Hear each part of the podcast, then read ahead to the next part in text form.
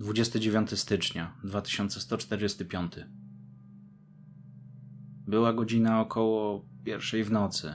Nie chcieliśmy budzić sąsiadów w środku snu i pytać, czy nie widzieli Jeffa. Maja odchodziła od zmysłów. Ja starałem się zachować zimną krew, ale to było silniejsze ode mnie. Musiałem jakoś dowiedzieć się, gdzie on jest. Wiadomość o stanie Jeffa przyszła do nas wraz z funkcjonariuszem policji. Mój przyjaciel został zastrzelony w środku miasta. Nie udało się ustalić sprawców, choć wokół było pełno świadków. Ratownicy medyczni nie mieli nawet co ratować, gdy dotarli na miejsce po niespełna 20 minutach. Nie myślałem wtedy racjonalnie, więc każde logiczne wytłumaczenie nadeszło później. To był dla mnie olbrzymi cios. Z początku nie uwierzyłem funkcjonariuszowi, gdy stanął w progu domu. Maja zresztą też. Tłukłem się z myślami, że może to jakaś pomyłka, ale Jeff wciąż nie wracał. Funkcjonariusz zawiózł mnie i Maję do jej szpitala na oddział, który nazywaliśmy z Jeffem trupiarnią, gdzie przewieziono zwłoki. Kiedyś to określenie mnie bawiło. Tamtego dnia już nie. Do ostatniego momentu zaprzeczałem jego śmierci. Miałem nadzieję usłyszeć jego śmiech, chrząknięcie albo kaszel, cokolwiek byle nie ciszę. Gdy weszliśmy do środka, a doktor odsłonił połę, nie miałem wątpliwości. To był nasz Jeff.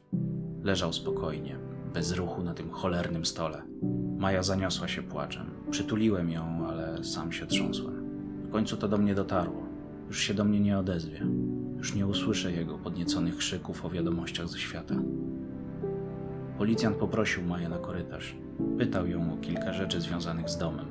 Ja zostałem ze swoim przyjacielem. Wpatrywałem się w jego zamknięte oczy jeszcze jakiś czas.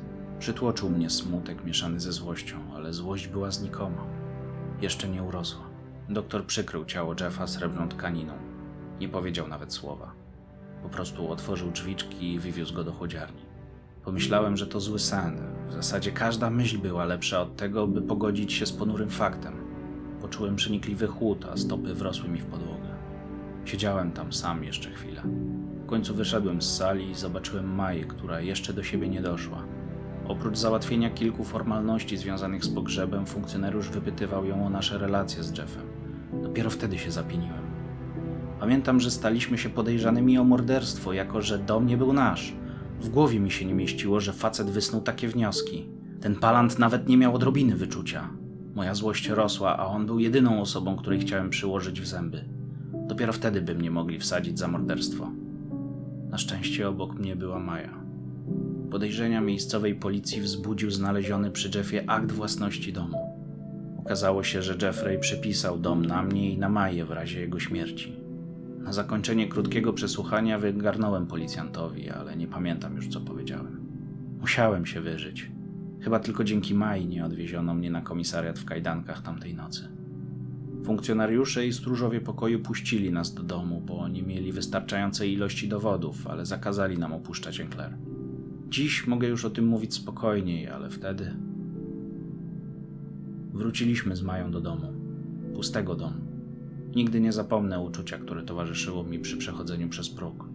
Miałem wrażenie, że Jeff siedział w kuchni i czekał z kolacją, ale jego już po prostu nie było. Po raz pierwszy od wielu miesięcy zostaliśmy sami. Pamiętam jeszcze, że tamtego dnia nie poszliśmy do pracy. W nocy nawet nie zmrużyłem oka. Siedzieliśmy w ciszy. Ja w kuchni na dole, Maja w sypialni na górnym piętrze. Nie odzywaliśmy się do siebie.